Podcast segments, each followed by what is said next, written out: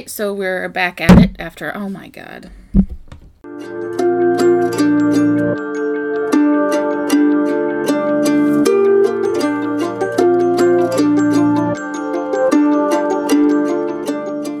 Welcome to Inquiring Bis, the podcast for the curious queer.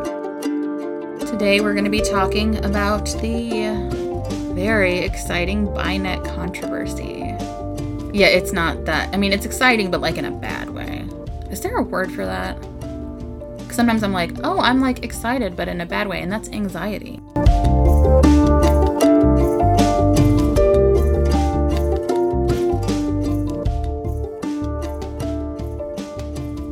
So we're back at it after um a hiatus because because because this is a weird time in the world and I just didn't feel like posting. I'm going to try not to do that anymore. I'm going to try and be a little bit more consistent. Today, uh, let's talk about the Binet controversy. And if you don't know what I'm talking about, God, I wish I were you. So, if you don't know what Binet is, uh, Binet is the oldest bisexual only advocacy organization in the US. It was founded uh, 20, 30 years ago, and it's, you know, it's pretty solid, pretty strong pillar of the bisexual community, I guess you could say. Um, I've definitely found myself on their pages a couple times, especially when I was questioning if I was bisexual. But, um, like I said, if you don't know what I'm talking about, like, I wish I was you, because it's kind of crazy. And I feel like it's probably not that well known if you're not bisexual, because, you know, bisexual visibility is not what it should be. And I definitely didn't want visibility because of something like this. But let's get into it. At the end of April, the one of the board members of Binet, uh, Faith Cheltenham, basically sent out a tweet that said that the bisexual flag was owned by Binet USA, and anybody making it, like making merchandise with the bi flag or making bi flags to sell, should be giving Binet some of that profit. Uh, some of the tweets claimed that this was directed at like Target, like big box co- corporations, but the first time that they had brought this up was with a like small like regular person creator, not a giant corporation. Basically saying, you have to stop this or we're going to get lawyers involved. Now, there are a couple of issues with that. First of all, flags, as far as I am aware, are not copyrightable. Like any flag. Like the government doesn't get a kickback from all of the red, white, and blue bunting that you see in Target and Walmart around the 4th of July. That would be weird other organizations, other like queer flags don't get money, give money to an organization because somebody's selling. Like, there's no percentage of the ACE Pride flag that goes to an ACE organization, probably because there isn't really one. And even then, like, where would that money go? Like, would it go to the HRC? Would it go to Out Magazine? What about organizations in other countries?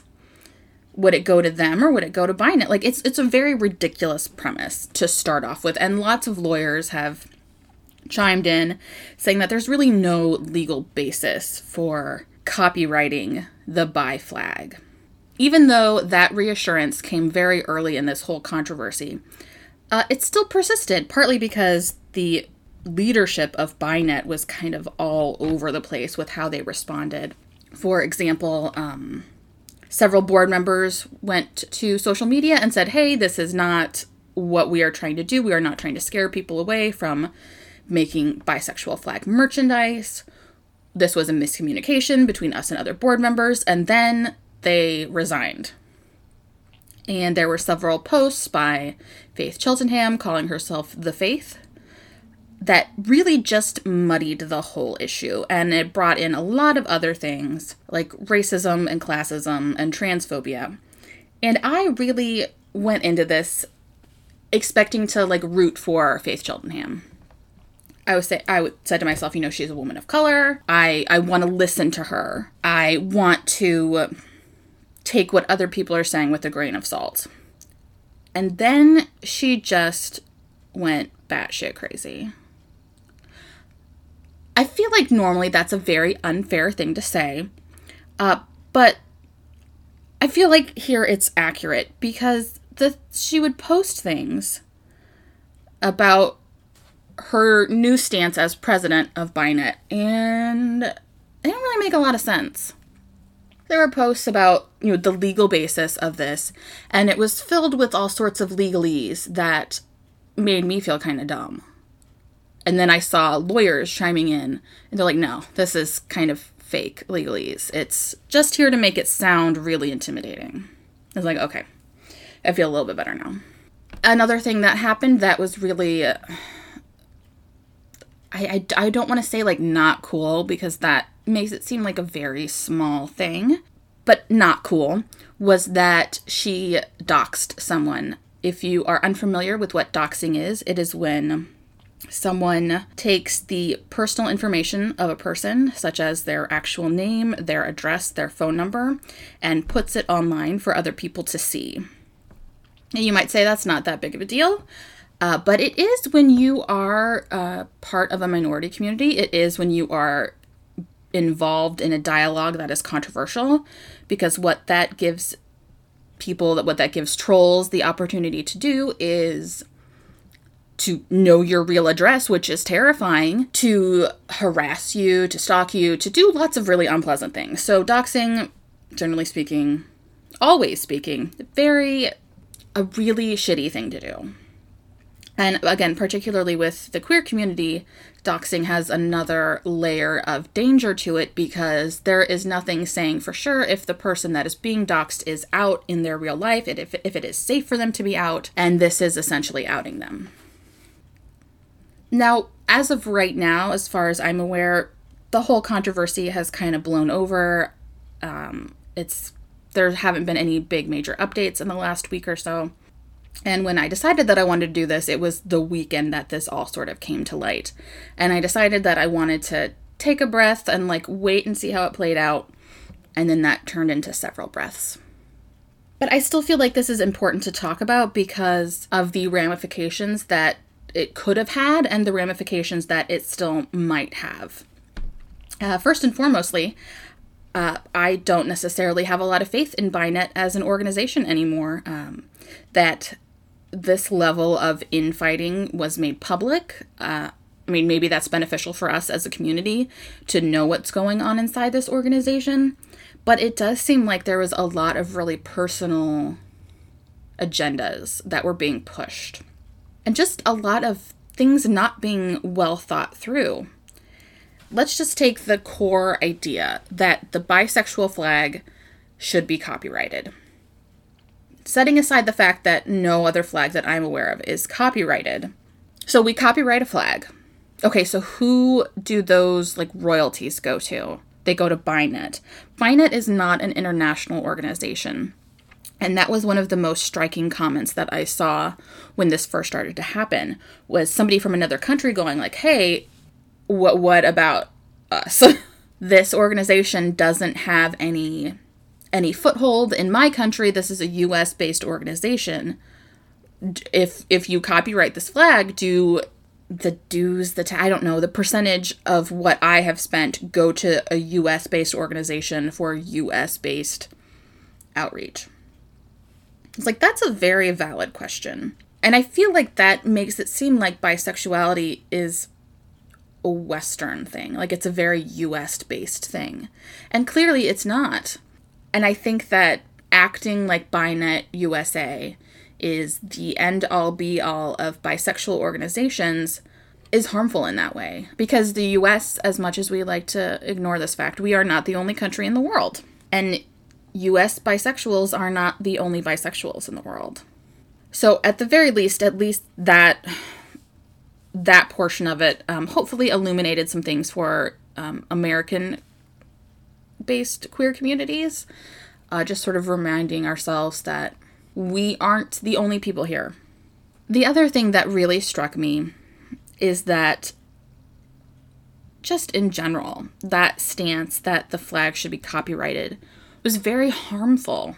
Not only are no other queer pride flags copyrighted, as far as I'm aware, it seemed very uh, let me start over. So, from an organization that claims to be about the bisexual community, uh, that stance did not actually seem very community oriented. It seems like it's the opposite, that this is a move that's like uniquely calibrated to distance the bi community from the rest of the queer community, as well as decrease bi visibility and make it harder or more of a financial gamble for people to get bi merchandise or produce it. And I say this because because this move was it created an environment that makes it seem more dangerous to create bisexual merchandise. And maybe you might think this is a stretch, but when you make it harder to get things that show your pride, that show your flag, uh, you make visibility just a little bit harder. And for a group that is constantly battling to be visible, uh, you know, there's bi visibility day. Like, there's all sorts of jokes about bisexual people being invisible.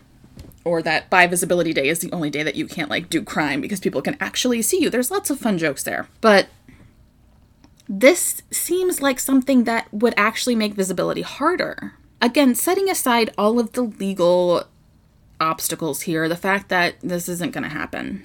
If you copyright a flag and you make small time creators give you a portion of what they make by making bi flag merchandise, you are telling everybody that is involved in that that this is not profitable. And if you are a small time creator, like this is what you're doing to just get by, you're not going to do that and companies that can already make like gay pride flags and not pay that money to anybody, they're just going to make those instead of bi pride flags. And this is also going to make getting those flags harder because Target is not going to pay you to use that flag. They don't have to pay anybody to use any flag. So they're not going to print it. They're not going to make that stuff. And people who maybe don't have access to Etsy sellers or pride events or maybe just don't feel comfortable going other places to get Pride merchandise, that's a really easy way to get something that makes you feel a little bit better about yourself.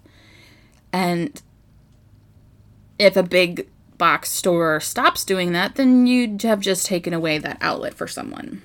That being said, the um the tweet that mentioned Target, I have never seen a bi pride flag at Target. I go to Target fairly frequently. So that's interesting. I don't know where that's happening.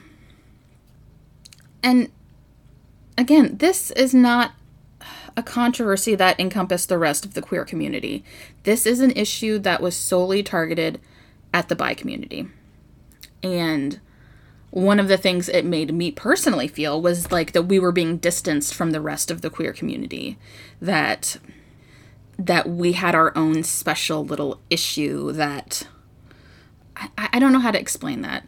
It just seemed to me that if I was going into an organization and I wanted to find a way to distance the bi community or maybe even the trans community or any of the other non lesbian or gay communities from the LGBT community, this is something that I would do.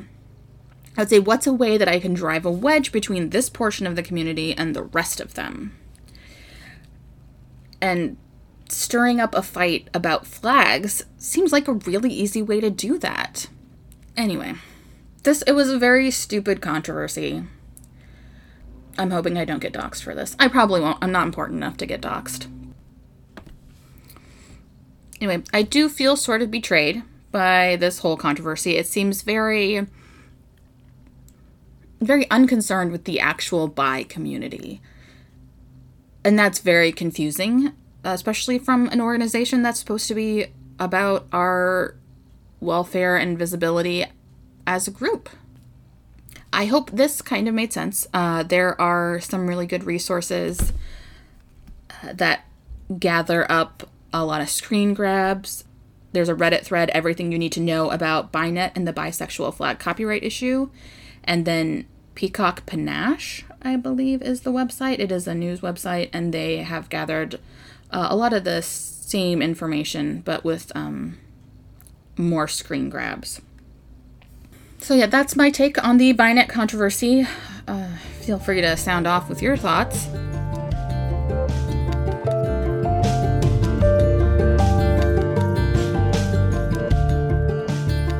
Remember to wear your masks in public.